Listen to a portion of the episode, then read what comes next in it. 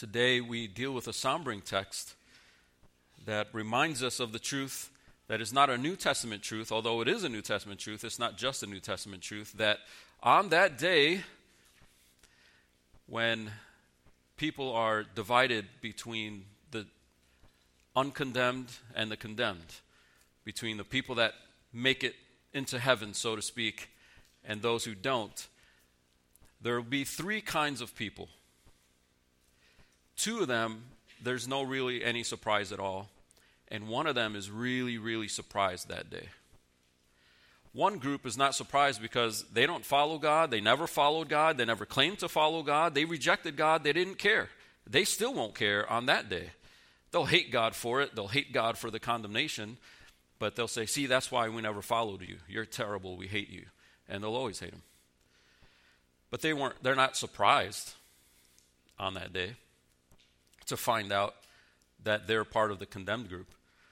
And then you have the group of followers, believers. Uh, they've, they've heard the shepherd's voice, they followed the shepherd's voice. They know they're not perfect, but they know they're forgiven in Jesus Christ. And so they're not going, Ooh, I hope I, I'm in. They, they know they're in, not because of their own virtue, but because they've been clinging to Christ by faith the entire time. See? So they're, they're not surprised because they understand what Christ has accomplished for them. So that makes sense. You got two groups so far. Neither of them are surprised. That middle group is part of the condemned group, but they're surprised they're condemned. And we see this throughout Scripture, like when Jesus taught his disciples. Not everyone will say, uh, not everyone on that day who says, Lord, Lord, are mine. I don't know them. But they have excuses, right? But Lord, we, we served you, we prophesied, we did miracles, we cast out demons. It's kind of weird if you think about how powerful their ministries were uh, but they're they're not in. Now, which one of those is the scariest category to you? I say that middle one. That's the trick. And it could be frustrating. It's, it's kind of like, and this is nowhere near as weighty, right? But it's kind of like if you've ever interviewed for a job and they whittle it down to three candidates, you're one of them. You know there's two other candidates, you don't know who they are, you don't really know where their resumes are, or maybe you, you have heard through the grapevine, you kind of know their resumes and their background, and you're feeling pretty good about yours. They don't have your experience, they don't quite have your education, and so you're feeling pretty good. And when you go to that final interview, you have a sense, you've researched the company, you have a sense what they're looking for, but you don't know exactly what they're looking for. And then when you find out that they went with one of the other candidates, you're left wondering, what did I say? Right? What did I say? Was there something I said? Did I wear the wrong thing to the interview? I cracked that joke. Was it just not funny? Did it offend the person? It doesn't make sense to you because your resume stacked and they went with someone else. On that day, that's how people are going to feel. I was at church. I did the churchy things. I was in ministry. I went to seminary. I was a pastor. I led a small group. I made sure at Christmas time we knew it wasn't about the gifts. My theology was correct. Why am I getting ushered into this line over here with the condemned people? Now, thankfully, we don't serve a God who leaves you in the dark as to what he's looking for. He's not interviewing you and you're sitting there guessing, I, I hope I say the right thing. Scripture is replete full of helping us understand how to not be in that middle category. We know how to not be in that abject, reject God category, but that tricky category of being real churchy, real Christiany, but still not in, that's Old Testament stuff. And we find that right here in 1 Samuel chapter 4. In this chapter, we see ourselves in the Israelites. The Israelites are not people who outright, outright reject God. That's the Philistines, right? Those are the bad guys. Those people don't they don't serve the Lord. But they're supposed to be the people for whom the Lord is is on their side and he goes ahead and he fights for them. These are the people that that when they were up against the, the Red Sea, God split the Red Sea when they're up against the Jordan. God split the Jordan when they're up against giants. God killed the giants when they're up against Jericho. God broke the walls. God goes before his people. They're cold at night. He sends a pillar of fire. Right? Then that and that cloud was their original GPS. you know, where do we go? Just follow the cloud. That's it. Hungry? Manna. Sick of this low protein, all carb diet? Quail. But Israel finds themselves, Israel finds herself uh, abandoned by God in this chapter. Why is that? Why is there a middle group that's going to be surprised in the end? That's the same question as to why Israel got left hanging in this chapter. So when we find the answer in this chapter, we'll find the answer as to why people are going to find themselves in that middle group, and we'll find the answer as to how to not be in that group. Let's look at the top of it, just the first four verses. Israel suffers a terrible defeat with the Philistines. They presume they're going to win, they assume they're going to win, they win, they, they lose terribly. And then they wrongly conclude why they lost, and they double down, and then they lose even worse after the halftime break. Uh, the slaughter is worse in that second half. So let's take a look in the first four verses. Uh, starting at the second half of verse 1 of chapter 4. Now Israel went out to battle against the Philistines. Doesn't tell us why, but this is a, a, common theme, right? They're fighting the Philistines. They encamped at Ebenezer, and the Philistines encamped at Aphek the Philistines drew up in line against Israel, and when the battle spread, Israel was defeated before the Philistines, who killed about 4,000 men on the field of battle. And when the people came to the camp, the elders of Israel said, Why has the Lord defeated us today before the Philistines? Let us bring the ark of the covenant of the Lord here from Shiloh, that it may come among us and save us from the power of our enemies. So the people sent to Shiloh and brought from there the ark of the covenant of the Lord of hosts, who was enthroned on the cherubim. And the two sons of Eli, Hophni and Phinehas, were there with the ark of the covenant of God. So we'll get to the second half and see how this plan doesn't work at all. But let's just unpack a few things here because I think it's really important. Um, the, the Lord does not waste words, everything is important. And there's a great irony in the fact that they are encamped at Ebenezer. Now, most of us, when we think of Ebenezer, we think of Ebenezer Scrooge. And when we think of Ebenezer Scrooge, we think greedy, uh, jerk, terrible person. Uh, that, that is a name of irony in that story. Ebenezer does not mean grumpy or Scroogey. Actually, Ebenezer means uh, by the Lord's help, I've gone this far, or I've gotten to this place by the Lord's help. We'll see that later in chapter 7 when Samuel witnesses God rescuing Israel. Samuel raises a stone and he names the stone Ebenezer and he says, Till now the Lord has helped us. So it's ironic, right? They're encamped at a place called the Lord has helped us, and the Lord's not helping them. And when they lose 4,000 people, they're like, Why didn't the Lord, what happened to Ebenezer? We were encamped in the place named Ebenezer. What happened to Ebenezer? What happened to the Lord helping us? Now, I want you to notice that they know the Philistines didn't beat them. They give the reason why they lost. They say it right there, verse 3. Why did they lose? Why, they ask, has the Lord defeated us today? That's interesting. They understand theologically that the Philistines can't beat Israel. The only way that the Philistines can beat Israel is if God doesn't show up. And by God not showing up, God is actually the one that defeated us. Now, you might go, well, see, there's Israel with their whack theology. No, no, no. I think it's Israel with correct theology, actually. I think the theology is correct. If you compare that with the rest of Scripture, if God breaks down the walls of Jericho, they beat Jericho. What if God doesn't break down the walls of Jericho? You're not taking that city, pal. They, they go to Canaan. There's giants in the land. Some people think the spies were lying. I don't think the spies were lying. I think they were scared, but they saw the giants as bigger than God. And so Joshua and Caleb were like, okay, giant schmiants, are they bigger than God? They're not lying, they're, they're scared because they don't have faith. And so throughout Scripture, you see the, the understanding that if God goes before them, they win. If they lose, it's because He didn't go before them. Period. And, and I think they understand that here. They're like, huh, Philistines, it wasn't because they were powerful, they didn't have better bows, it's not because their chariots were faster.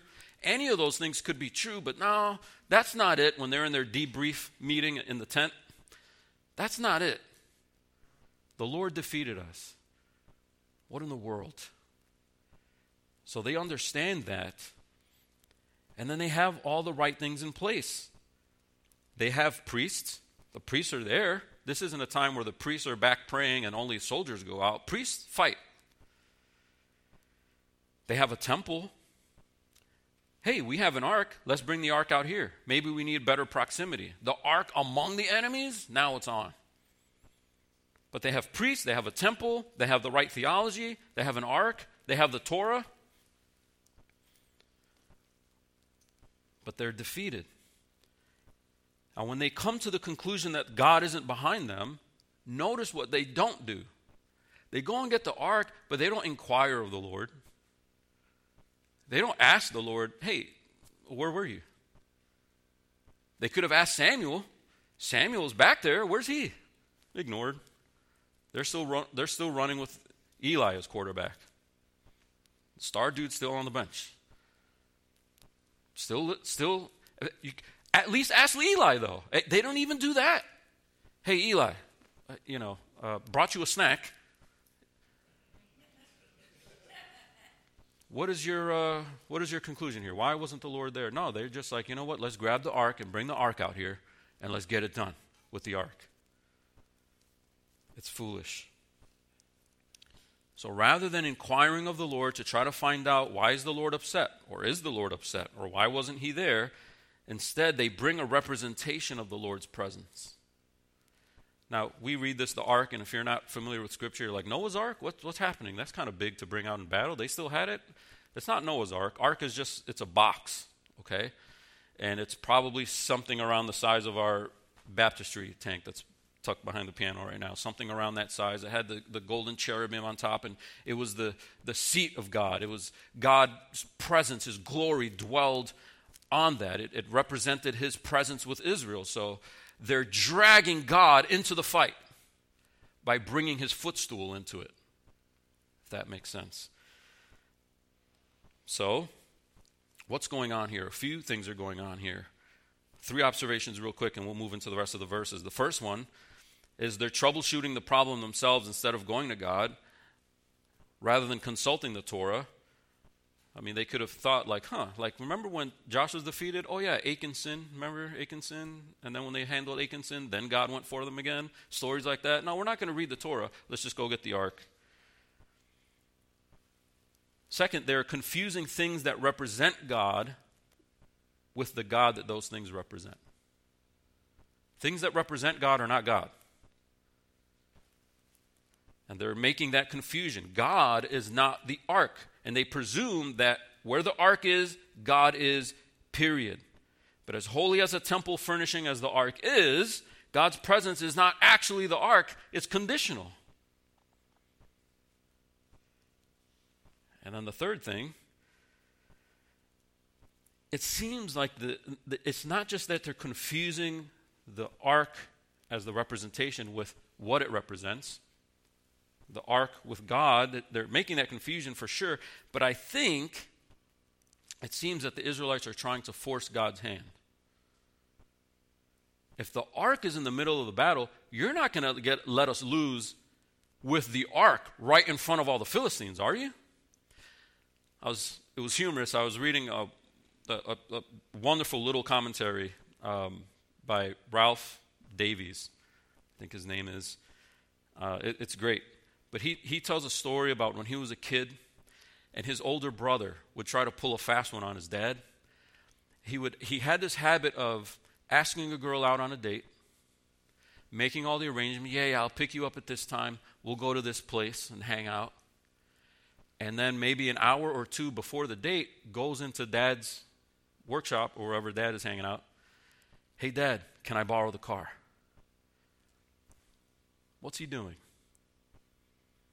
If the dad is like, I don't think you could borrow the car, I already made the date, dad. I already called her.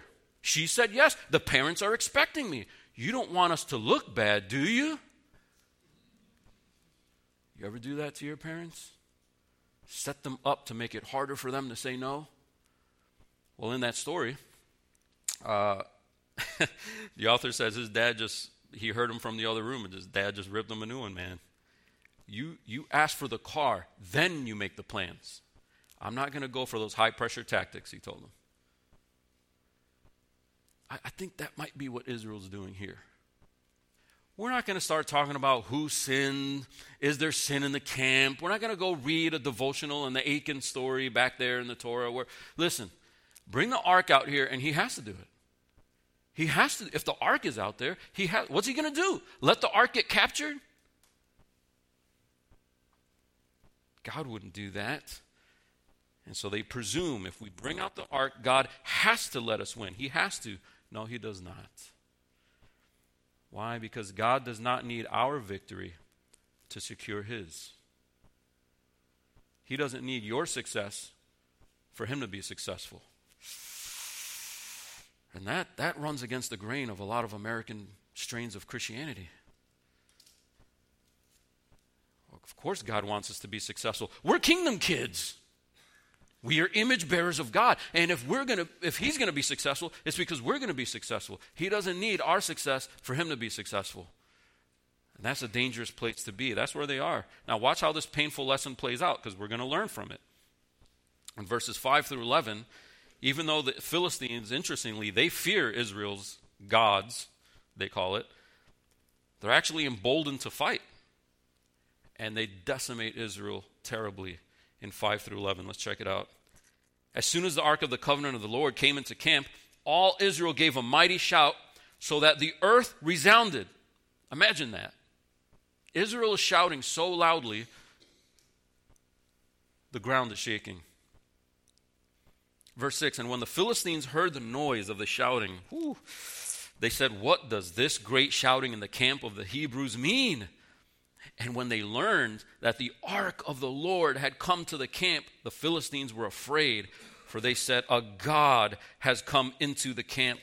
And they said, Woe to us, for nothing like this has happened before. Woe to us!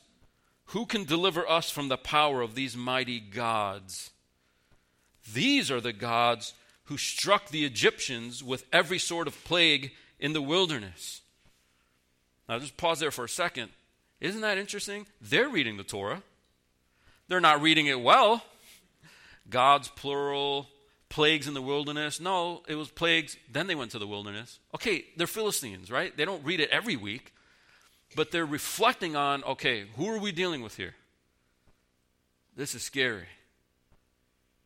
But just so you understand, when unbelievers don't want God, it doesn't matter how powerful God is, how awesome God is, they just don't want Him. They don't kneel, they don't start a worship service, they don't say, you know what, we'll follow that powerful God. Verse 9 Take courage and be men, O Philistines, lest you become slaves to the Hebrews as they have been to you. Be men and fight. So the Philistines fought, and Israel was defeated, and they fled, every man to his home. And there was a very great slaughter, for 30,000 foot soldiers of Israel fell. And the ark of God was captured. And the two sons of Eli, Hophni and Phinehas, died, like God said they would, if you remember. Okay, pause there for, for a minute. You'll notice how the passage, the author, cues us in as to why God is not with them. They're presuming upon God's presence in their shouting. They're really, really, really excited. They're not excited that Hophni and Phinehas have repented. They're not excited that they finally stopped uh, using the temple for their own sexual escapades. They're not excited that Eli finally got off his seat, off his couch, out of his bed, and actually did something. They're excited because now we've got ark here, the ark here, and we get to, to pressure God into fighting for us. Their shouting is shaking the ground, but God's presence isn't shaking the ground. It's an energy that's drummed up by man and not by God. What they need is God's presence, and they think they have it, but they do not. The two sons of Eli, these terrible workers in the temple, are mentioned twice in this passage. Why? Because the author is cueing you in, like, look who's leading them. You think God's going to go out there? These terrible priests, they don't have God. And they died as God said they would, and the ark is captured. Can God be captured? It's not God. If God's presence isn't there, you know what that is? It's a piece of furniture, it's a representation. The Philistines understand just enough about God to fear him, even though their facts are a little off in verse 8. But though they fear God, they don't fear him enough. It's not a holy fear, it's not a repentant kind of fear. If God really were with Israel, it'd be over for them. But no, they press in and they think that God is like their gods, that they kind of work. You know what I mean? They kind of work. If you sacrifice to it enough, maybe, maybe it'll work. Maybe that God is upset with you today. How about another God? That's part of why you need a plurality. This one's upset, we'll go to that God then. Maybe that God. That God really wants to make that God embarrassed, so go to that God for this thing. And then. And so they just assume Yahweh's kind of like that. Eh, he, he works, but hey, we could still beat him, though. Our gods don't always work. On this particular instance, they were right. Not because they were able to defeat God, but because God wasn't present there at all. And the craziest thing about this entire narrative is how surprised Eli is when he hears the news. And that's why I say people in this situation are shocked when they shouldn't be shocked. It shouldn't be a shocker that God is not present with this middle group. It's not a shocker that he's not present with the Philistines, but it's a shocker that he's supposed to be present with Israel and he's not. And they suffer defeat. And then Eli's shocked by it. It's shocking that he's shocked. so his fears are confirmed when he hears the report of the ark in these next few verses, and actually finding out about the ark leads to his own death in 12 to 18. A man of Benjamin ran from the battle line and came to Shiloh the same day with his clothes torn and with dirt on his head. When he arrived, Eli was sitting on his seat, no surprise there, by the road watching for his heart trembled for the ark of God. And when the men came into the city and told the news, all the city cried out. When Eli heard the sound of the outcry, he said, What is this uproar? Then the man hurried and came and told Eli. Now, Eli was 98 years old, and his eyes were set so that he could not see. That's there because the dude showed up with dirt on his head and his clothes torn, and Eli still asked, How did it go? He's not an idiot, he's blind. But he's more than just physically blind, right? he should know what the report's going to be. Verse 16 And the man said to Eli, I am he who has come from the battle. I fled from the battle today. And he said, How did it go, my son? He who brought the news answered and said, Israel has fled before the Philistines, and there has also been a great defeat among the people. Your two sons also, Hophni and Phinehas, are dead, and the ark of God has been captured. As soon as he mentioned the ark of God, Eli fell over backward from his seat by the side of the gate, and his neck was broken, and he died, for the man was old and heavy. He had judged Israel 40 years. Text tells us in verse 13 that Eli's heart was trembling because he already knew this was a dangerous game that Israel was playing, right? Why else would your heart be trembling? He has the sense like, mm, the ark out there, uh, is that really a good idea? He's just foolish enough to go, yeah, I mean, maybe, maybe it'll work. Or he's scared of his sons, and his sons are like, Dad, we're taking the ark. Uh, oh, okay, all right. Sits back down. But his heart is trembling because he knows this is, this is a dangerous game Israel's playing. And you remember from the last chapter, none of God's words that God brought through Samuel fell to the ground. It all comes true. And so Eli's demise is fulfilled as it was for his sons. There was no repenting, there was no consulting, there was no changing. They wanted God's blessings, but not his rules. It's really interesting that the news that kills Eli is not the news that they lost the battle, it's not the news that he lost his sons. I'm sure he was saddened by it. But then when they ended the report with, and by the way, the ark was captured. what? And then he falls backwards and he dies. Eli's a, a mercurial figure, you know, like you can't quite nail him down. He's not godly, but there's enough there for him to realize the real bad news is not even his own sons. The real bad news is the capture of the ark. What does that mean for Israel? He knows what that means. God is not here. You're just random people on a random part of the map at this point. God's presence isn't here. You don't follow God. That's what kills them. There should have been repenting, there should have been consulting, there should have been changing. They didn't. They wanted God's blessing, they didn't want God's rules. That's what this middle group looks like. They presume God is with them because they check the right boxes, but they don't really want to do what God wants. They want to do what they want. They want to shape Christianity into what they want and carry the ark around them with the, with the places where they want to go, but they don't want to conform their lives to the holy presence of God. That's what's happening here. The tragedy of the story is not that Israel lost a fight badly, they did. It's that they lost God's glory and His presence, His favor. That's the shocking, heart grieving truth of this passage, and we see it underscored even further in the closing scene. In these final verses, 19 to 22, the report of the defeat and the uh, slaughter of not just the Israelites, but Hophni and Phinehas makes its way back to Phinehas' wife, which prompts her giving birth to a son, and in that birth, she names him something really interesting, and she dies. We see that in 19 to 22. Now, his daughter in law, Eli's daughter in law, the wife of Phinehas, was pregnant, about to give birth. And when she heard the news that the ark of God was captured and that her father in law and her husband were dead, what came first there? The ark. Oh, by the way, yeah, your, your family is dead. But what comes first? The ark?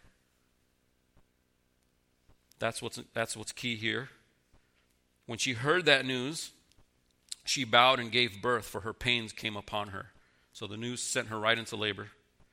And then in verse 20, and about, and about the time of her death, the women attending her said to her, Do not be afraid, for you have borne a son. She's dying, but she's getting the final news hey, it's a boy.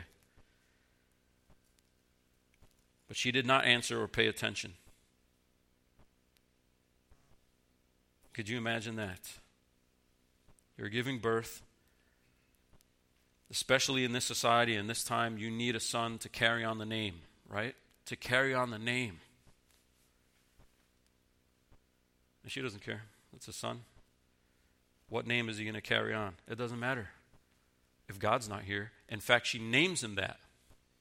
Check out what she names the kid she named verse 21. She didn't pay attention to what they were telling her. And then in verse 21, and she named the child Ichabod, saying, The glory has departed from Israel. Look how many times it says it. The glory has departed from Israel. Why does she name him that? Because the ark of God had been captured and because of her father in law and her husband. And she said, The glory has departed from Israel, for the ark of God has been captured. Those are her last words. Not, please take care of him. Please make sure he has a legacy. Please don't tell him his dad was this idiot.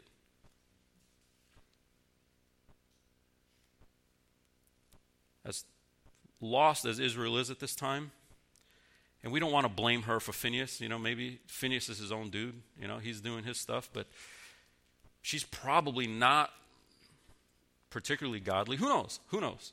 But she knows enough to know that the real tragedy here is not that I'm dying, it's not that my son's not going to have other siblings or, or whatever. It's that God's glory is departed. Name him Ichabod. Ichabod means where is glory or nothing of glory. So you see how all these scenes are driving home this idea. When we presume that God is with, with us by virtue of a sacred representation, like the ark, we lose God's saving presence. God doesn't step in as Savior, He doesn't go in to battle for people who are just presuming that He's going to do it. And they're presuming He's going to do it because they have some holy piece of furniture. Right? That, that, that, the text is shout, the story is shouting that truth out at us. When we confuse sacred things with our saving Lord, we lose salvation altogether. That doesn't mean sacred things aren't important. They were commanded to build that ark. The ark was God's idea, it wasn't their idea. They were supposed to build that ark, and bringing it into battle shouldn't have been necessary, but it's not something that I don't think is specifically outlawed in the text. It's that they presume that if we just bring the furniture out here, God still has to let us get away with what we want to do and he has to do what he's supposed to do. His job is to make sure we're secure, and his job is supposed to be to carve the, the path for us and save us when we're in trouble, and then we get to enjoy that security and do what we want. Like fleece the people, steal from the people, sleep around with the people's women. Laziness, idleness. As long as we don't worship their gods and we keep the temple in place, and we've got the doctrines right, God is supposed to go before us, and it doesn't work that way. The problem is not seeing sacred things as important, sacred representations as important. They are important when they're commanded of God. The danger is in presuming that God is with us even in the face of unrepentant sin. So, how does this connect? You're like, I mean, we don't have an ark today. What is the big deal? I know. I know. But do we still have sacred things that represent the presence of God? We just did one of them. We just did, it's sitting right there. The Lord's Supper. This is a practice that's central to a, the church service. We're supposed to do it. The physical elements are representations of, of God's presence. Now, I know Christians have been arguing about this for 2,000 years. How present is God in communion? Now, you got Catholics who are like, Jesus is physically present. You think you put bread in your mouth, but it's not. And then Lutherans take a step back. They're like, well, I mean, it is bread, but it's also Jesus' body. It is drink from the vine, but it's also blood It just doesn't taste like it because it's both. And then other reformers like Calvin took another step back and they're like, well, no, I mean, it's bread and it's, you know, wine at that point.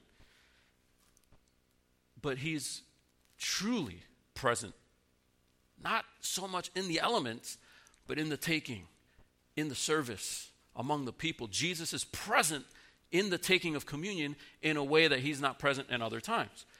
Now, you might go, well, I got God is omnipresent. He's everywhere, but He's not everywhere with the same favor, the same uh, fullness of His presence. Is, is God present in hell? Yes. Is that the same presence as, as Jesus in the new earth? No. You remember when Jesus promised his disciples in Matthew 18, where two or three are gathered, there I am with them? Well, what if it's just one dude? Are you not there? I thought you're omnipresent. Well, He's talking about being with them in a way where they're able to do church discipline.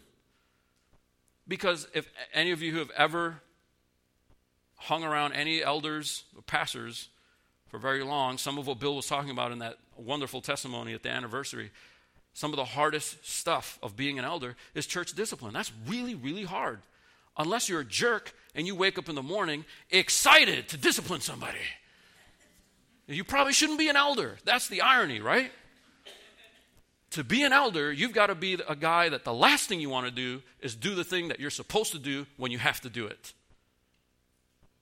And so Jesus appends a promise to that church discipline passage. I know it's hard, but when you gather together and you're in unity about this thing, it's not just one elder flying off at the handle. I hate this guy. Let's kick him out of church. But you're together on it, then my presence is with you.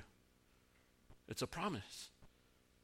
And that's tied to communion, isn't it? Because when somebody's excommunicated, part of what they're excommunicated from is not just a, a public gathering, it's, it's the meal, it's the table. People are often offended at what Aaron did this morning. How dare somebody stand up and say, This table is for these people and not for these people? Now, we welcome you, we invite you. You can become a member of the other group. Stop spurning Christ, embrace Him. Stop rejecting God's truth. Embrace His truth. Stop digging your heels in on your sin. Repent over your sin and place your faith in Jesus Christ. So you're welcome to the table, but you're welcome to the table by changing groups and then come. So when we take communion, we don't have to be Catholic. We don't even have to be where Calvin is, because I think most of your Baptists who would say, we call it a memorial the symbols, the bread and the cup, remind us of God's presence. But I haven't met many Baptists who would go, Well, God's not present when we take communion. He's not, there's nothing special about communion. No, it is special. It is special because of what it represents. But can a church have crackers and drink and songs and a gathering and there's no Jesus in it? Yeah. And the members of that church will stand in which line at the end? This one, this one, or this one? What? We had a building. We had crackers. We had drink. We had theology. We had pastors, small groups, deacons. And Jesus said, Yeah, but the point is, did you know me, though? Did you know me? Israel doesn't know God right now. They're very strange to God right now. Another reason why I think communion, uh, just one example, is, is parallel to the ark in the Old Testament. Even though the ark wasn't a covenant sign, it was central to their worship. When they presumed upon the ark, they died. Now we'll see in the next chapter when non covenant people look into the ark, they die. All right? It's straight. The whole Raiders of the Lost Ark face melting scene is right from, maybe not quite as graphic, but we're going to see that. The Philistines are like, oh, this magic box. And they take a look at it, they die. But interestingly, before we get to that, the author wants us to see when God's own people don't understand what the ark represents and they just see the ark itself as the thing, they die. And don't you remember in the very passage that Aaron read to us this morning? Paul tells the congregation in Corinth, You guys are not taking communion appropriately. And this is why some of you have gotten sick and why some of you have fallen asleep. And he doesn't mean take a nap. That's weighty, right? I mean, that's what does that mean? Is it possible that if I presume upon God's presence, things can happen that will alert me to the fact that God's not pleased? Now, Paul says some. He didn't say anyone who takes communion wrongly is going to get sick and die. He didn't say that. But I think it would be foolish of us to just say, well, that's the Old Testament. That's how God operated in the Old Testament. If you presume upon God now, he's just real cuddly about it. I don't, I don't know. I, in the New Testament, you still see stuff like that. They're presuming that it's just the taking of the bread and taking of the drink. You can elbow people out of your way. You don't have to ask forgiveness of that person. You don't have to give forgiveness to that person. You can hate the pastor. It doesn't matter. As long as you show up, take the elements, sing the songs, have the right theology, you're in. And the Bible shouts from front to back that that's not how it works. That's not the only way to apply it, but it's very fitting, I think. There's other things you can think of. I think baptism fits here too. You can be dunked in the water and presume that that gets you in, but the water doesn't get you in. Come on. And we can do that with the gathering. As long as we're faithful and we show up and we're here and we're gathered and we do what we're supposed to do, you know, we're good. And maybe, but not necessarily. That's why it's tricky. Good Christians take communion.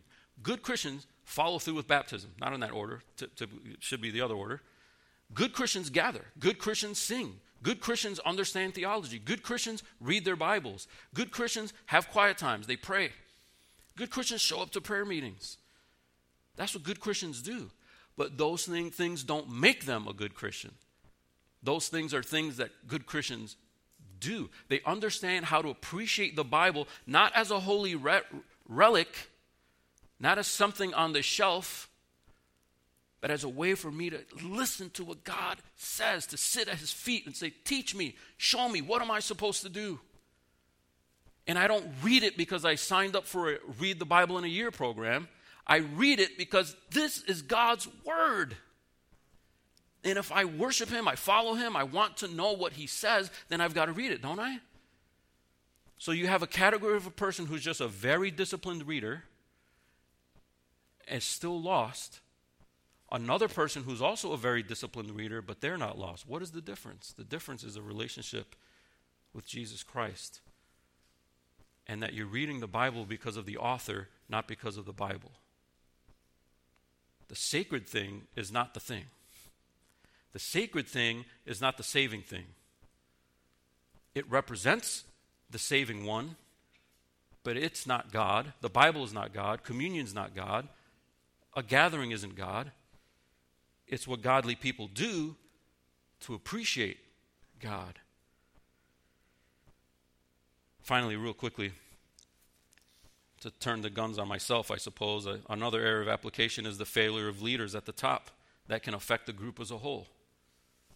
The text goes after not Phinehas' wife, not the people as a whole.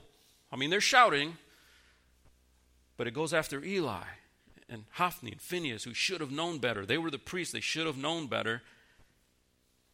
And they led the group as a whole into this, into this mess. That, that doesn't make the people wholly innocent. I think of when, when big churches go bad, they're usually enabled by a large constituency who would rather continue the machinery of the work. They'd rather continue the benefits of the church to their, their lives than call the rogue pastor to account. There is a kind of guilt that falls on the congregation, shouting, shaking the ground with the enormity of their numbers. No God in it at all. And they should see it. But who gets the, the greatest weight of guilt in the end? Who gets all the attention, most of the attention, I should say, in the text? It's the ones who should have been staying there, guys. Hey, guys, we're, we're off course. We're off course here.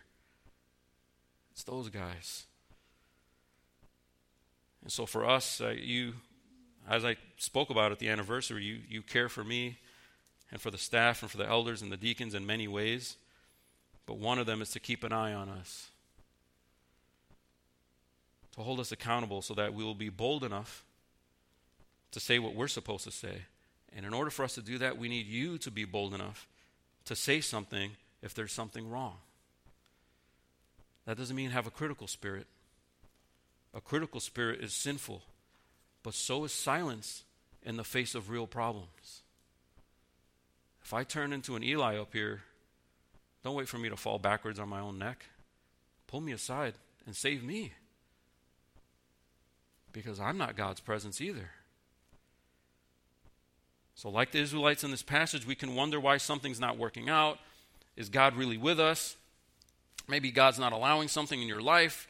He's not approving something you thought He'd approve. We might feel a temptation to reach for what seems like this is God's presence. If I just show up to church more, read the Bible more, those things can help you, but those things aren't what save you.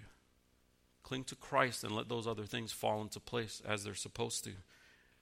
Going to church will strengthen your marriage, but if you go to church in order to strengthen your marriage, then you worship your marriage, not God. Does that make sense? But going to church will strengthen your marriage if you pursue God, and that's why you're going to church. That will strengthen your marriage. Taking communion will help you. Taking communion is a glorious time, but we take it because we cling to Christ for forgiveness. We don't take it so that we can clean the plate, cleanse the plate, and then Monday we can go do whatever we want that displeases God. We know that. So if we understand that sacred things are not saving things, that doesn't mean we disregard sacred things like gathering, communion, baptism, reading the God's, God's word. We do those things, but we do those things not because they're the saving things. We do those things because they give us access to, help us learn from, and cling to the only one who saves, which is Jesus Christ. His death, his resurrection, and his ascension to the Father is for you. That is Christ going before you in battle. And you get to follow in that train if you cling to him by faith, which looks like repentance and a changed life. Let's pray.